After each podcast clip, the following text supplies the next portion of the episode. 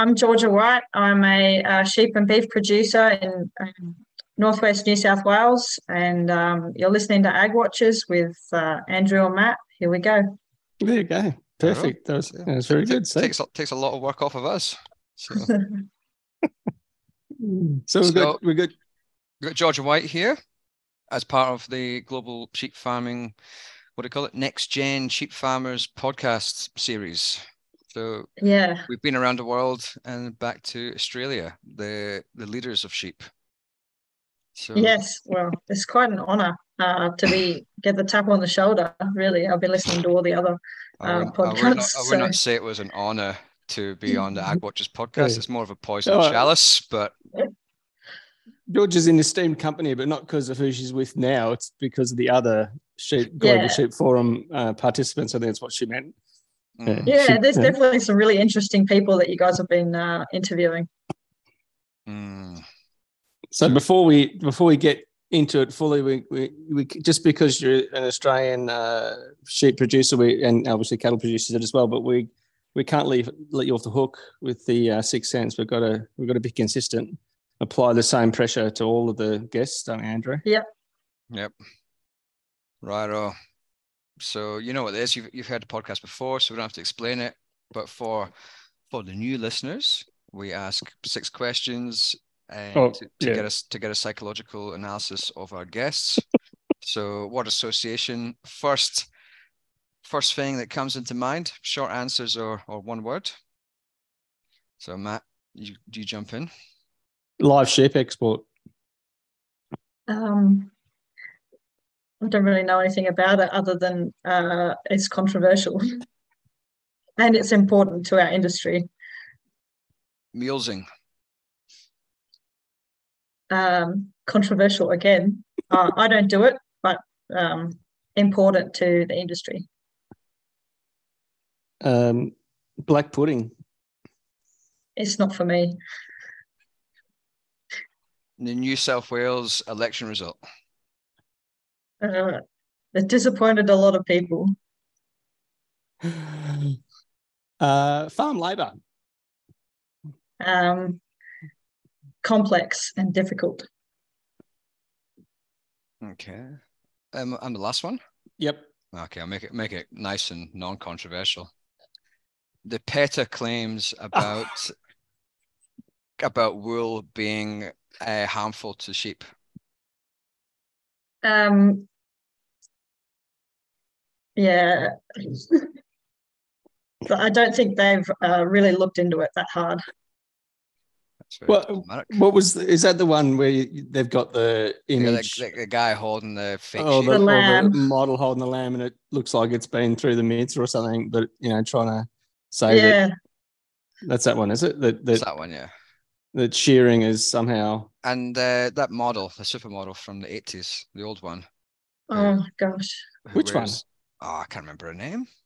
I'm not, you know, I'm not into fashion, but I do, I do think that uh, the shearing industry does have some some cultural issues that need to be um, probably addressed. But for the most part, they're doing the right thing by the sheep, and uh, it's well, it's the industry that I'm in, um, and I love it. So, yeah. Are you, are you referring to Georgia? Is that is that in relation to some of the shearing teams, or maybe not as professional? Yeah. I think that what you kind of. Yes, I think that not teams, but individuals. Yeah. Uh, maybe like have more of a old school mindset towards the sheep and um, how how they uh, should be getting things done. Right. Yeah. Yeah. So so around the handling of the sheep and that kind of stuff. Yeah. Yeah. Yeah. Yeah. Yeah. Hmm. So not but for the most part, people want to do the right thing, but it's just where their where their bar of uh, the right thing is. Mm. Are you struggling? Are you, we'll, we'll, we'll, we'll, just we'll, we'll jump into the conversation, but we'll start off yeah. with shearing because that's uh, it's an interesting discussion point at the moment because shearers are difficult to get. Uh, yeah, they are. Um, we're very lucky. We've got a local team. We've been with the same team for like 20 years. So um, there's a lot of loyalty both ways with mm. that. And so we struggled a bit during COVID um, we, as everyone did, to get the get the team. Like a lot of people were growing, restocking after the drought, growing more sheep. Uh, so all of a sudden, like when the shed before us used to be a week, now they're like three weeks worth of shearing, and so that bumps us back, and it, then it bumps everyone back, and um, we struggled that way. But um, right now we're going, we're sitting pretty good. Our contractors, uh, he's pretty good. He runs on time. You, we you, probably you, should. You, you pro- mentioned, sorry, because just while we're still on sh- shearers, because you mentioned about like the animal welfare side of things when it comes to individuals, shearers, and, and different sort of old school mentalities. But a couple of years ago, I remember in Victoria. Do you remember that, Matt? A couple of years ago, there was a lot of reports of in Victoria, especially. Are in different ice? Yeah, there was quite Yeah. a bit of ice addiction in. Or It was reported, at least. I don't know if it's true. Um, is that still an issue, or has that been? I was going to say weeded out, but that might not be the right word to use. Yeah. Was that iced out? Um, uh, look, my team, I I uh, I respect my team a lot, but what they do in their off time is their is their thing. Um, but I definitely don't think any of them are on ice. But I do know, you know, you do hear of stories, and uh, I do think it is about. But I think it's about in every labour force. It's not just shearing. Hmm. Yeah, probably- and it- right. yeah. Truck drivers are pretty bad for it here as well. They are. Hmm. I was gonna Um, we- before we kind of jumped straight into the sharing aspect there, but we didn't really give you a chance, Georgia. You mentioned at the outset that you you got a bit of a mixed enterprise there, but um, we didn't get a, a, a quick rundown. So you're New South Wales Oh. based, is that right? Yeah, New South Wales. We're at um, Coolah, uh, which is sort of um, two hours north uh, east of Dubbo. Yep, yep. Um, and so and so your operation there, it's a family operation. That ha- what are you running in terms of you got cattle and sheep and a bit of a mix? Is it both wool and wool and meat prime lambs, or what are you? Yeah, so we um, is a family operation. Me and my brother are here together with our parents, and uh, we're my brother and I fifth generation on the farm.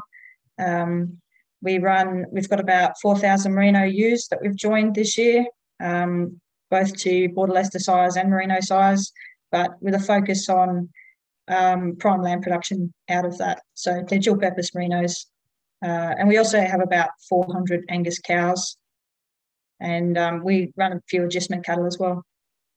Right, yeah. And so yeah, so you're saying you got the merino there, but your focus is still on the prime lamb rather than the merino wool. Yeah, well, we're about um, 18 to 19 micron wool, uh, non-mulesed. Um, it's we sort of consider it to be a benefit, like a bonus, uh, rather than the main uh, area of our production.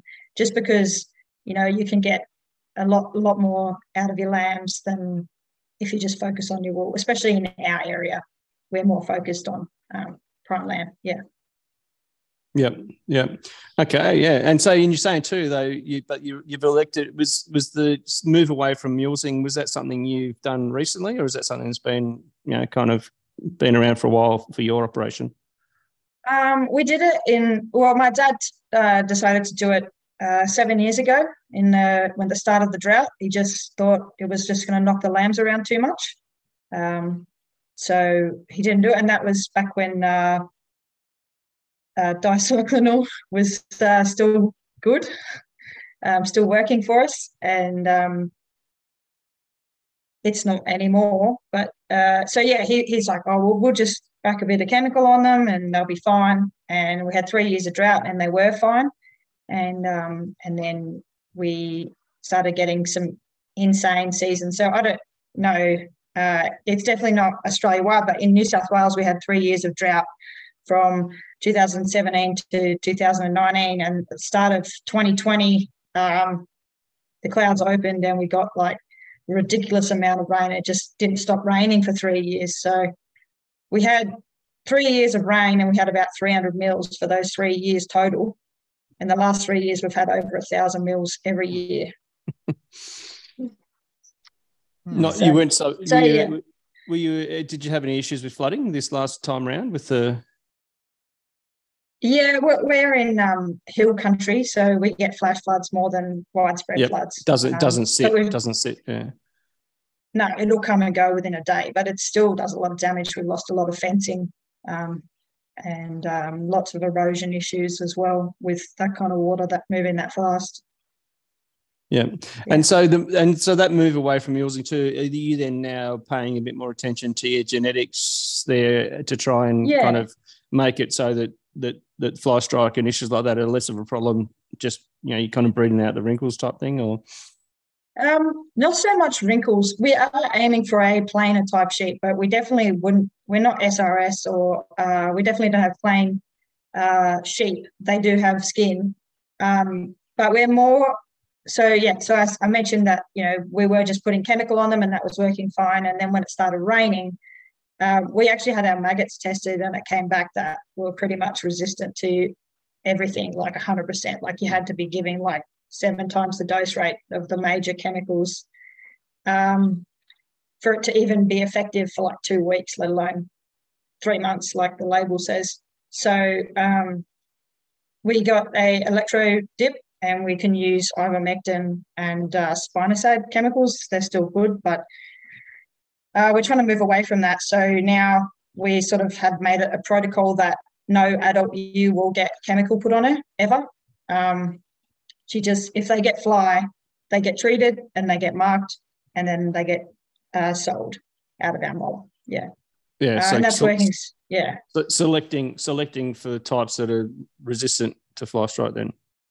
Yeah. And with yeah. um, doing that, we've got tail length set at um, the three joints. So they have like a really good, strong pelvic area um, and they're not um, weighing on themselves and stuff. So the tail sticks out and they're strong. And um, we're not getting that much dag. We're definitely managing, uh, making sure we don't get out of control worms and like not feeding them on um, weeds and things like that. That'll get them to scour. So um, trying to manage that. Uh, yeah, just trying to stick away from the chemicals as much as we can. So this year we've got away with we jetted our lambs at, uh, in October for their at weaning, and uh, they haven't received any chemicals since. And we have do you think like, nothing. Do, do, you think do you think the wider industry should go to mulesing or I go to non-mulesing? I think um, it for people like they have a similar production cycle to me, where you've got the labour and you can afford to monitor and then cull those sheep out is definitely an option. Um, but I think when you start getting out into uh, like floodplain country out further west, where you just can't even get to the sheep to check on them, it starts getting to be a huge animal welfare issue where there'll be natural yeah. selection, but they'll be dying rather than you culling them out yourself. So it's it. It's animal welfare, but not in the sense of animal welfare. Let's not do mulesing. It's animal welfare. We should do mulesing for the benefit of the animal, right? yeah for them for those certain productions where you can't physically be checking on them all the time and have a like a higher labor input. But how, um, how, do, how do you explain that to jenny or jimmy in the city who doesn't I understand might, farming?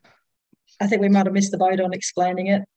Yeah. i think i think that ship sailed. I think what yeah that's my opinion. Whether that's what's going to happen or not is uh is a different thing. But uh, i do think everyone needs to be prepared that uh, whether mulesing's banned or not, there'll certainly be a price in uh, wool price difference, and um, surely even a meat price difference in the future. Hmm. Yeah, just just because you, it's a, it's a it's a curious one though because like you said, you, you indicated that for some for some operations they're doing the mulesing for animal welfare purposes. So, but then you know you you on the on the same hand, you know, the consumer is saying, "Oh, I don't want to see that, and I'll pay a premium because I think that the sheep are getting cared for better if they're not getting meals." Yeah. So it's it's it is a it's I a mean, tricky one, but yeah. we should have probably, as an industry, started communicating better twenty years ago. Um, but as an industry, I think we just said, "No, no, we know better." The consumer doesn't know what they're talking about. Just do as you're told, and um, it doesn't really work that way. And now we're caught where we can't explain ourselves because everyone's already made up their mind. M.J. Bale, I was shopping on the weekend, and what was that smile from it? Oh, you, you know, just, just kind of thinking of, of, how much of a fashionista you are. So I would think you're shopping every weekend nearly for some new outfit. Clearly, with my band T-shirt from Barenaked Ladies on mm. from 2003 when I went to see them last. Uh, mm. anyway, because I noticed Cotton Australia had not Cotton Australia, Country Road. Country Road, yeah. Uh, had sort of labels on them explaining the water use efficiency of cotton in Australia and why they use Australian cotton, which I thought was mm. pretty interesting. M.J. Bale as well had a lot of labels on there, some merino uh, t-shirts, uh, jumpers, yeah. and they had little labels on them saying that it was from, you know, northern Tasmania, and it was you know traceable back to farm. Didn't mention anything about mulesing though. But I wonder if it's better oh, off just not mention oh. it at all, like a bit like the U.S. Army, you know, don't ask, don't tell.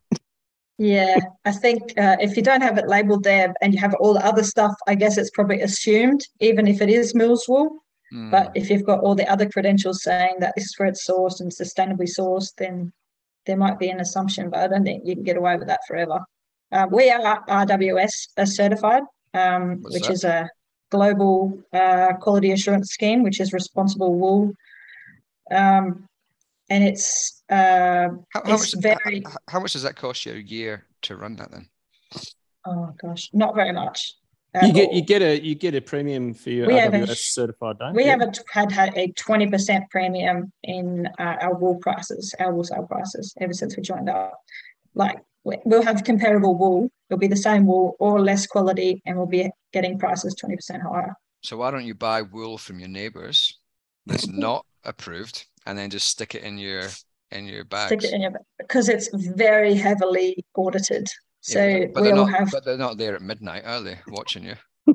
Uh, no, but if I say I've only got four thousand years, and then and all of a sudden I've got like you're cutting nine kilo of wool. Not nine kilo yeah, wool. Yeah. We've got a thousand bales of wool for sale.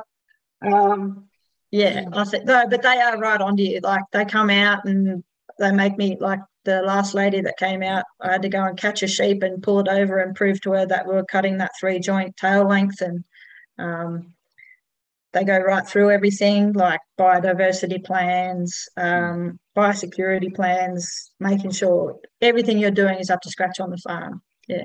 I just want to add something else in about my fashion trip and my my shopping. I did go into a hiking store on the weekend. Um, and I did pick up a polo shirt from Icebreaker. Yeah. Mm, the New Zealand Merino so one. New Zealand Merino wool, yeah. Supporting the uh, opposition. We're, we're, we're, no, I'm not supporting the opposition. Well, there's Australian producers that I produce for Icebreaker as well. But I picked it up. It is exactly the same feeling, yeah, quality as that Merino Polo, the Australian one, which from Steve Steve Noah's one. Yeah. Steve Noah. Yeah. However, it was two hundred dollars. Mm. And as a Scotsman, oh, yeah.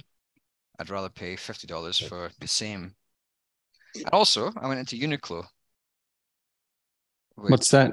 It's like a Japanese. It's a Japanese store, and they sell good quality merino products for not very much money. It's like fifty six dollars really? from uh, Matt. Yeah.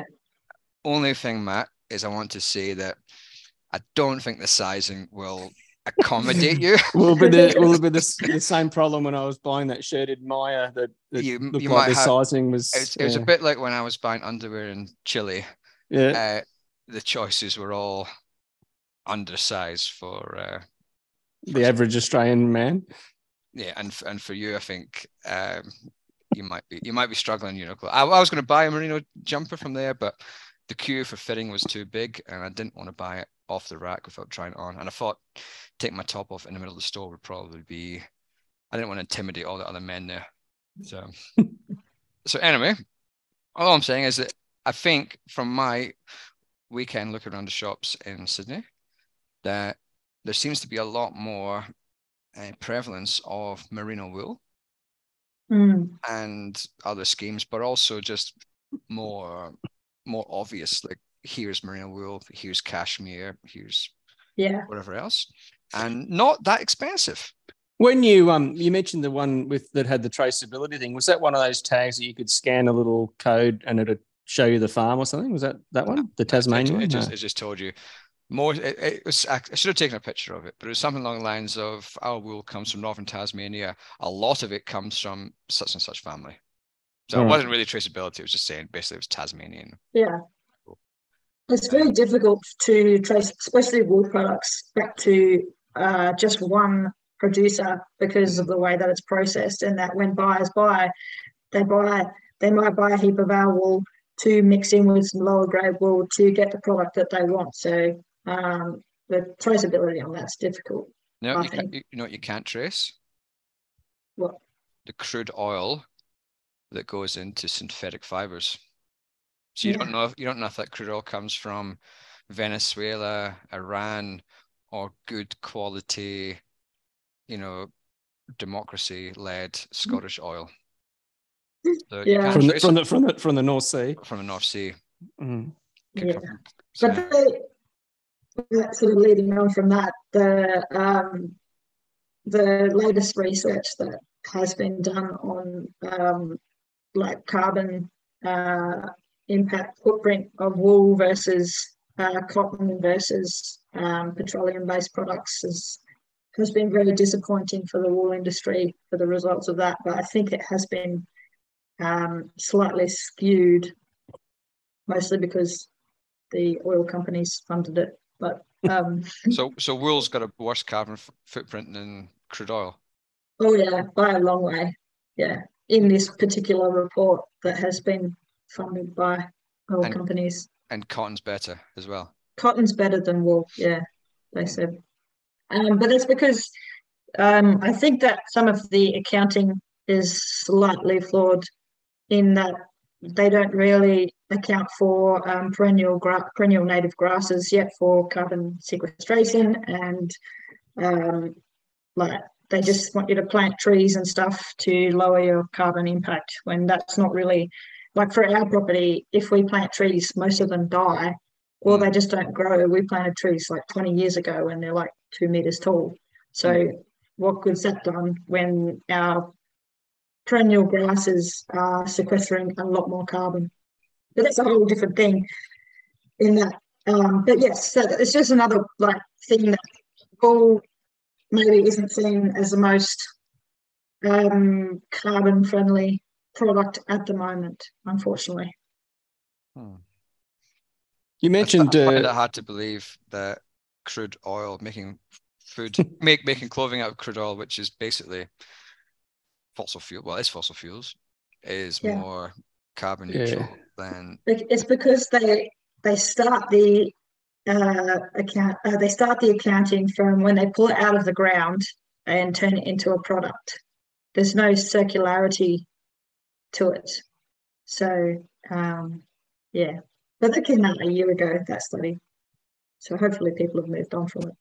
You, you, mentioned you mentioned Georgia as part of the RWS accreditation that that also measures some biodiversity type stuff on farm as well. Is so, and you, you, just were talking about planting trees and carbon. There, are you are you guys doing anything in that space formally, or is this just stuff you've been doing just to kind of create an environment that's better for the livestock, or you're not like as you're not part of a carbon capture program or anything like that at the moment? Um, not really. We are actually a uh, study place for uh, the Nexus study, which is the University of Melbourne, um, and they're re trying to redo the carbon accounting for farm places, and so they did some carbon accounting for us. Is that is that Richard Eckard? Is that his group? Mm, yeah, is that them? Probably. It's been a while mm. since I've communicated with them, mm. but uh, they definitely did come back and say that um, we've got some areas we could improve on in our in our um, production cycle, but overall it wasn't as bad as I thought it was going to be. Um, and we are working on that, but maintaining ground cover and keeping carbon levels in the soil uh, high is uh, what we're trying to do. But that kind of kicks in the butt in the carbon accounting world because you sort of get rewarded if you've got a flogged out, clapped out block and then you make it good. But if you're already doing the right thing, then, well, there's no reward. Mm, that's one of the big challenges of yeah. current carbon markets? I'd, I'd be better off like to get my place to be more carbon neutral. I'd be better off just going and buying a block that's like an old cropping block that's all uh, crusted up and no good than like deep ripping it and planting a heap of trees on it. Hmm. True. Doesn't make sense. No, it doesn't. And there's a whole bunch of challenges around carbon accounting and whatnot. What about live export? Like just to, really, just, to, just to keep it sort of. That's not my area of expertise. I don't really know a huge amount of it, other than that it's really important to the um, Western producers in the country, um, to their market. Um, but I think that, and I do know some people that have worked on um, live sheep live export boats, and um, the standard that they have reported back to me is much higher than the media would report. Like incredible standards of care, making sure every animal is is uh, happy the whole way. Yeah. It's funny though. I mean, obviously you're part of the sheep industry, but your first when we asked the question at the outset about live eggs, you, your first kind of answer was that you don't know a lot about it and not involved in it. And that I wonder if that's part of the issue with regards to you know it's very much a Western Australian thing nowadays, right? If you look back yeah. since the since the moratorium in 2018, so nearly the last five years, say, has been 98, 99 percent of the sheep that are transported on a ship go from Fremantle. So, mm. you know, whereas if you go back, say, a decade or so ago, you had you had some seasons you had twenty, yeah, you had twenty percent coming out of New South, like New South Wales, South Australia, Victoria combined.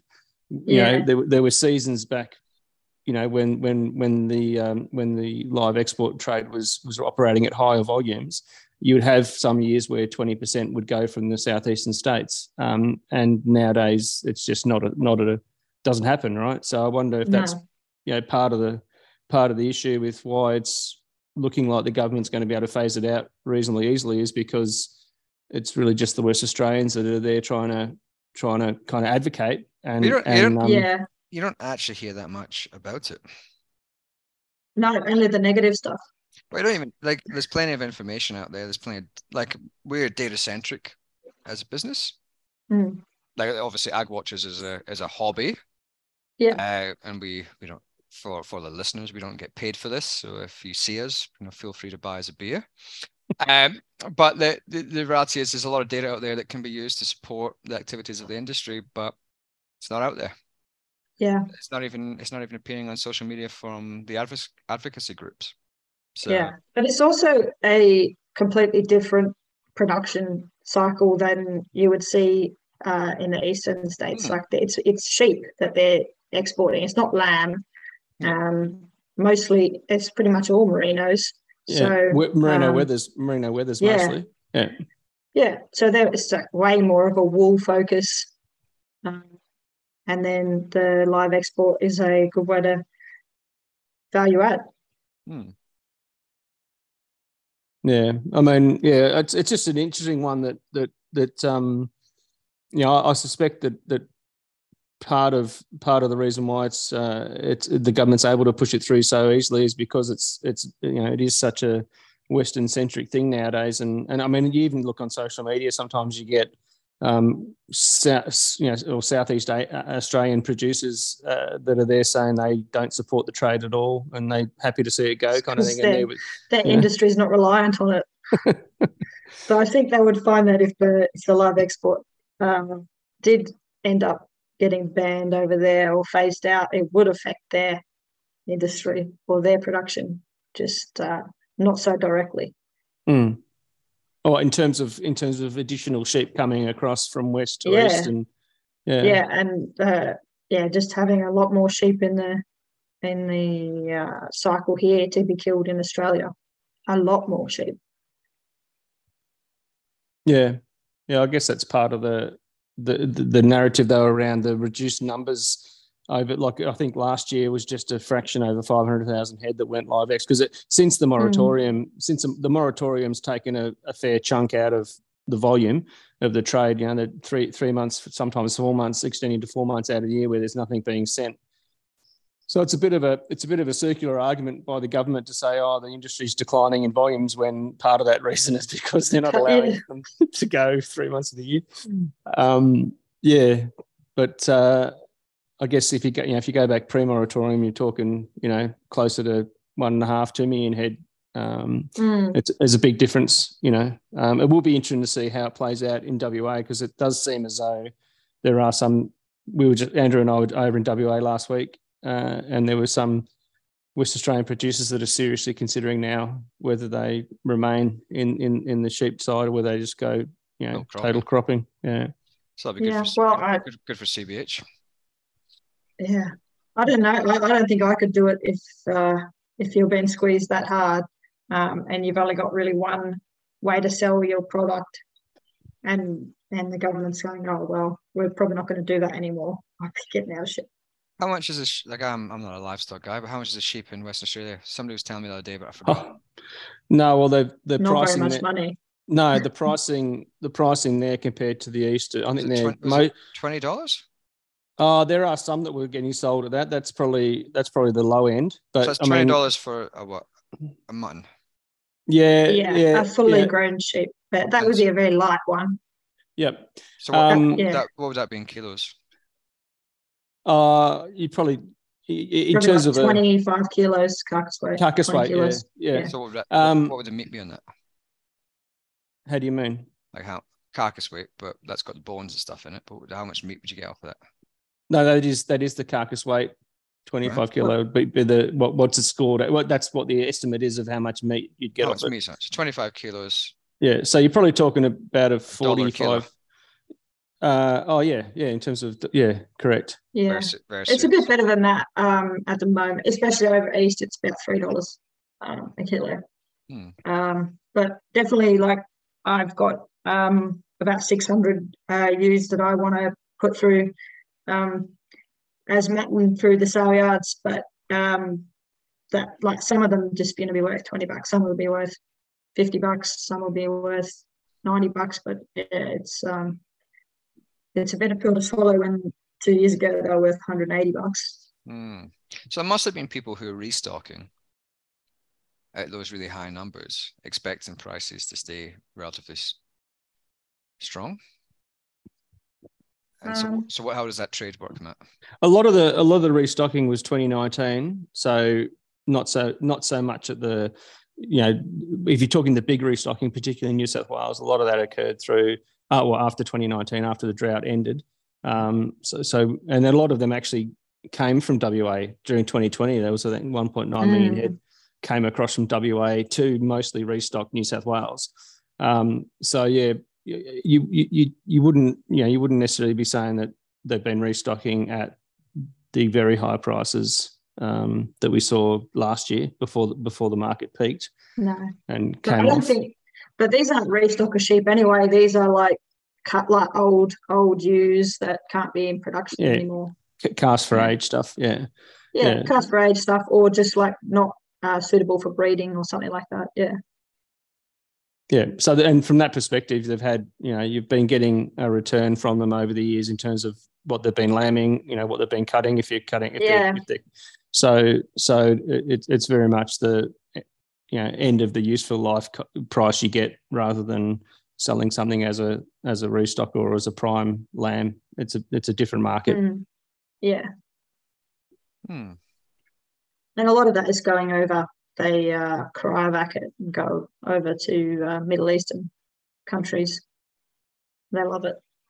It's not the kind of meat that I personally would love to eat, but it's got a lot of flavour. I think it's something like 90, 95% or more of our mutton is exported. So hardly like Mm. if you go, yeah, if you go back, so a decade or so ago, we were still eating some mutton in Australia, whereas now it's almost negligible the amount of mutton that Mm. gets consumed domestically. Do you know? what- Like I like to always put an idea of how we Hmm. can help an industry. Mm. Like when I've helped the wool industry by the crossbreds, by Oh yeah. encouraging kilt usage in Australia. I can't remember. I know where this is going. I know where this one's going. Where's this one going? Haggis. No, I've already used that one. a Okay. previous All right. All right. I'm, Okay. I'm a man of many ideas. Of All right. I'm a master of ideation. Mm-hmm. What we need to do is encourage soccer, or what's known around the world as football in Australia, Mm. but specifically Scottish soccer. Right? Mm. Because at every game of, I hate using the word soccer, every game of football you go to, you get a mutton pie. Oh, okay. So, yeah. So, so and they're beautiful. mutton pie and a cup of bovril to drink it with. So if we had, if everyone quit rugby and, And, and AFL, AFL. Mm. got into soccer, we got you know traditional mutton pies. We'd be Instead of the four, instead of the four and twenty, just change them out for month. You could do the same thing and just keep the AFL and keep the rugby, and just yeah, just instead of just switch the uh, four and twenty, you know, true. uh, true. into Could- a mutton do that. pie. Just got to use Scotch Yeah. pies. That's it. Beautiful Scotch pie. Good when cold or good when hot. I don't know about cold, cold mutton. That's beautiful. So anyway, I digress. What's the biggest challenge facing you as a farmer in New South Wales? facing me as a farmer. Um, I think that there's lots, um, but I was just at the um, that Farm to Fork Summit, the Rabobank conference uh, Never last week, and Never, never got an invite. Oh, uh, you don't have enough debt. Nah, um, not sure that's the reason, but um, though uh, they definitely like the pretty much the theme throughout that was um, carbon neutrality and being able to be transparent through your business through the whole supply chain and being able to be like look look at me i'm not committing i'm not um, committing anything to uh, climate change and this is what i'm doing right um, i think that's it's going to be the biggest challenge to be transparent enough to prove that we're doing the right thing. Mhm. Um, but also just continuing the, down that animal welfare track and um, trying to be sustainable in that animal welfare. You know, um, we're, we're trying to be sustainable by not using as much chemical and not being reliant on um, mulesing and that kind of thing, and having easy to manage flock. Um, and I think that you know trying to have a more sustainable flock for the whole country is definitely going to be uh, a big challenge. what about are you using EID tags? Oh yeah, we, we're we're using EID tags, but that's uh, well, what did they decide? Five years we're supposed to be all having EID as mandatory. 2025, 2026 ish. That's going to be that's going to be a big challenge for a lot of other producers, especially bigger scale than us. But it's not a challenge for us. Did you uh, 'cause we're um already doing it? yeah, did you choose to use them when the Victorian government made it compulsory or did you were you using them before that? Like was it a decision just for you know Uh, the management of your stock or record Yeah, keeping so we definitely- So- we definitely have like a much more um, hands-on management of our like individual management of our ewes. So um, yeah, when we when we when we quit mulesing is when we started putting EIDs in all our female sheep, um, and we record pretty much everything that happens to them. Um, if they like, uh, if they're born out of a maiden or a mature ewe, um, what group their sire was. So we have like different sire groups. There's we can't, we don't do individual sire tracking, but we have sire groups and who they're joined to. Um, if they've had twins, singles, triplets, um, if they yeah, if they've been dry, all that we've got all that recorded. Um, So would that the would that then would that then demonstrate over time that you're able to make decisions to improve, say, the broader flock productivity based around knowing, you know, more characteristics of the individual sheep because of the EID? Yeah. Is that would you For say sure. that? Yeah. We've been doing a lot of trial work. Um, we had a pretty cool year in when the drought broke. Um, our we scanned like over 190 percent. Um, then that's like merino to merino joinings. That's pretty Um, good. That's pretty yeah. good. That's pretty. That's right up there. Um, and um, we sort of um, we didn't really know what to do. We've always had higher higher rates like 160, but never 190. And there was a heck of a lot of triplet bearing ewes in that. I think we had 200 triplets or something, or Mm. maybe 150. And um, we're like, oh my god, they're all going to die. Like we didn't, we don't, because triplet survivability, but ewe mortality is massive in triplet bearing ewes. But like, you'll get you'll get more lambs out of twinners than you would out of triplets. Like they just the yeah, ju- survivability. there. yeah, yeah, yeah. In terms of the marking, right? By the time, yeah, yeah by the time Yeah. you get to having a weanable um, animal yeah um, but uh, so we, we actually got in touch with um, this guy called Jason Trompf, who's a sheep Yep. researcher.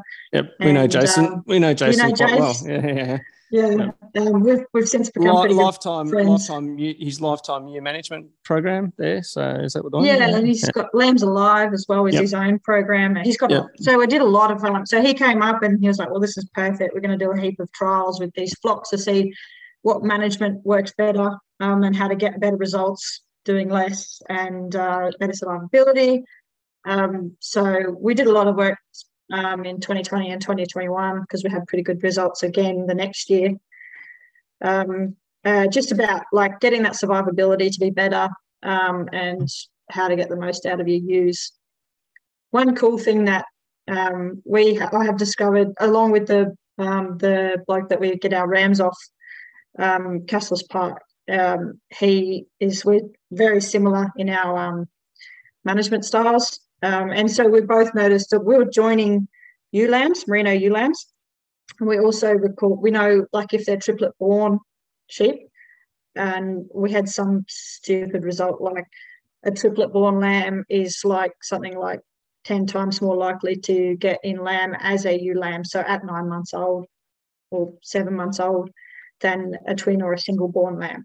So that fertility is like so heritable in both Mm. of our flocks. We're both Yeah, yeah. yeah, we both have found that. So that's pretty cool.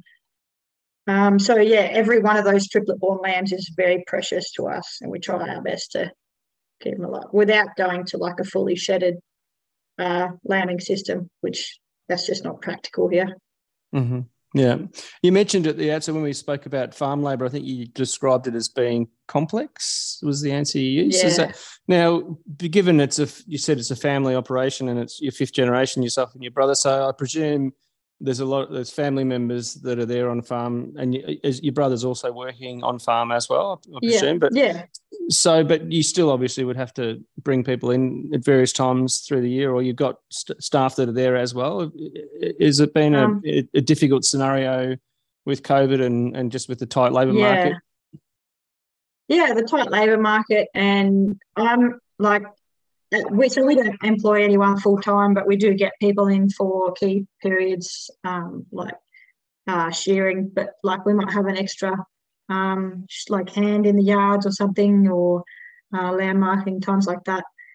But um, just finding someone that uh, understands or has the knowledge already without you having to constantly hover over them is uh, so difficult. We did employ a backpacker for six months and he worked out really well, but it still was like a difficult learning curve, learning to manage someone when we've been a family farming scenario for so long and getting someone to fit into that as a full time worker is hard.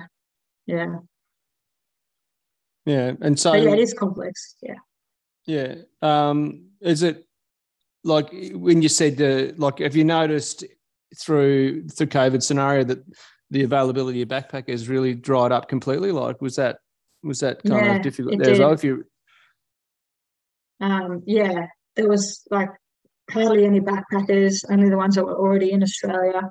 Um, and um, but uh, like backpackers, they don't really want to come to a family farm and drench sheep. Like they want to go and drive tractors and um, chase cows up in the Northern Territory. So we're not exactly set up for backpackers here.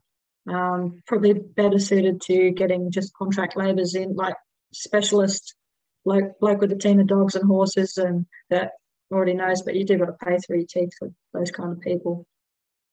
Mm. Um, yeah, Well, they're, they're the good ones and the availability of that. yeah, Yeah.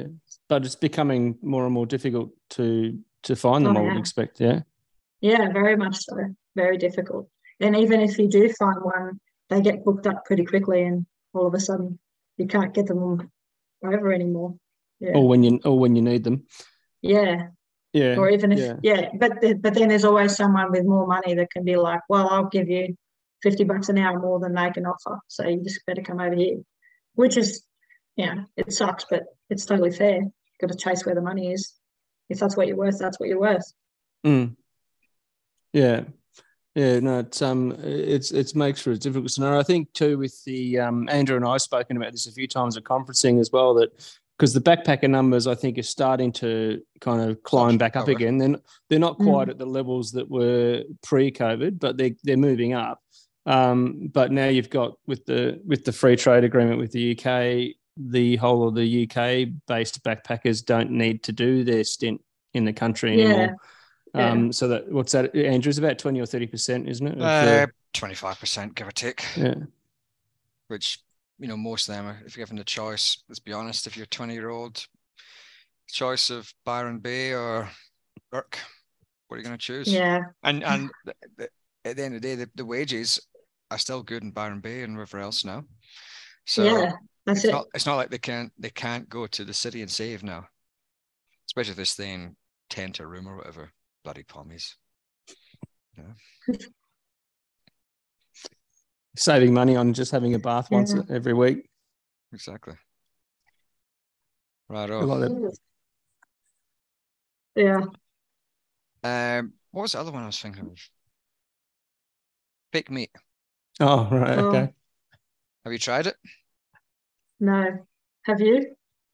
We have actually. We You have have? tried it. Do we try it once or twice? I'm trying to think now. Once. Are you talking Yeah. about Well, I've like tried. are you talking about like when they mush up a heap of random stuff and turn call it a meat patty, or are you talking about like the stuff they grow in the lab? No, well, stuff that made in the lab's not really commercially available, and it's No. Yeah. and it's like two thousand dollars a steak because it's Mhm. not commercialized yet. Now we tried the Beyond Meat Burger, Yeah. Mm. which look was surprisingly relatively close to a shit burger. Yeah. It wasn't as good as like a premium burger, but it wasn't. If you compared it to a rubbish McDonald's burger or a Hungry Jack's burger, wasn't that different? Wasn't that different? But Yeah. the difference was it was expensive. Right. Yeah. Uh, I but think that they try to probably just corner a market, uh, that when really that market, all they really need to do is just eat more falafel, like no, which is li- I probably going to taste I- better. I do like falafel. But Me too. Yeah, That's what actually, I'm saying. Like it's a good, it's a good thing to eat. Like you don't need to be chasing like this thing just because it's like, oh, this is a better burger for you. You're Well, I think killing animals. I think a lot of people did when those Beyond Meat burgers and the other one, I can't remember what it was called, came out. impossible, impossible Impossible burger. burgers. Mm. A lot of people went out Mm. and just tried them just to see what it was like. Yeah. So their, their sales were pretty strong initially. Yeah, But I but I think, think they're and- dwindling. but if you look at the uh, what do you call it? Like you've not been to that restaurant, Matt, but there's a monster in Canberra. Is, It's- is that a vegan restaurant or something? No, it's it was a normal restaurant, but then it switched to vegetarian. Mm. I'm not sure if it's vegetarian or vegan, but anyway, food's fantastic. And the same as you've got Indian. Indian vegetarian food's much better than Indian meat food. Yeah, well, vegetarian and vegan food is can be delicious when you're not trying to be Something else. like fake meat. Yeah, when you're just trying to be good food, it's delicious. You don't want to dress up your mutton as lamb. Yeah. Just just eat good falafel. Just eat good um, vegetarian spinach curries or dals. Dal is one of my favorite thing to get from an Wow. Indian restaurant. That's completely vegan. Well, that's Matt, as Matt knows, I've got a nearby vegetarian cafe, It's such a hipster, Andrew. which is run by a meditation group. So it's a not-for-profit. Is it one of those? Um, It's, it's like used to get it in Melbourne. It used to get in Melbourne. The Hare Krishnas run it. It's a Hare Krishna. Yeah, yeah, yeah. yeah. or Buddhist uh, or something. I don't know. They all wear floaty outfits, which I don't know It's entirely health and safety conscious when you're in a kitchen. But you can get a dirt cheap coffee, which is admittedly hit or miss. So you either get Yeah. a really good coffee or a really terrible coffee. But you can also get a dal, a huge bowl of dal, for about six dollars, Yeah, and it's always good. yeah. But it's pretty hard to stuff up dal. It's just lentils and like bit of curry powder, bit of curry, but like turmeric, cumin. but That's pretty much it. Mushed up, and it's delicious. So for ten dollars, you get a decent or terrible coffee and a dal. Yeah how good! So there you go. And and and a lot of people in the world are living that way I'm practically. I'm practically vegetarian anyway. Mm. Apart from the platter of seafood I had on Sunday. Saturday. and, and, And and, and the, uh, and the black pudding for breakfast. oh, I didn't I didn't tell you, Matt. I, don't- I have to send you this picture. It's completely unrelated to this podcast. Hoiberg tangent. It is a complete Hoiberg tangent, but it was. Mm. Uh, I think the Canadians are trying to copy the Scottish people because I went to that Canadian bar yesterday Mm. and I saw on the menu they had a special, a poutine pizza. So a pizza with cheese curds, chips, and gravy. Mm. And what then deep fried or Nah, if it was Scottish, it would be deep fried, but it was just normal, you know, wood fired. So it was missing an element. But Mm. so there is still innovation happening in this world. Mm. Yeah. Breakthrough and you and you, you're culinary. complaining you're complaining about the uh, impossible burger and and you just described a poutine pizza Mhm. yeah I- I've got. I took a Mm. picture of it. I'll, I'll send it around. sounds very carb heavy It was 100% carbs, apart from the cheese Mm. curds. So So did you order it? yeah, it was. like it's not something I would order again, but it was something that I thought, well, if it's on the menu, I've got to. I've got to give that a try. And uh, it was. It was. It was terrible. That wasn't terrible, but it wasn't wasn't great either. Anyway, yeah, I feel like you'd enjoy the first three bites and then the rest of it you'd just be looking Well, at acid reflux. yeah, that was pretty different. So anyway, we're probably on that tangent. We're probably you know come up to the end Mm. before we start getting silly, and we're trying to keep this as a completely serious podcast. Otherwise, Annie will complain at us that it's not serious enough, and it's you know it's shining a poor light on Australian agriculture and and the, the work of sheep producers. Blah blah blah blah blah. So anyway, it's good to have you on. yeah, And, thank you very much for having me. and it wasn't see it wasn't too controversial. Yeah. No, tried to make it, but you know you didn't bite. But uh, we shall uh, we shall speak to you soon. Yeah, thanks for thank you very thank, much. thank, thanks for chatting with us georgia see you when you've got nothing on Ciao for Yeah, now. cheers.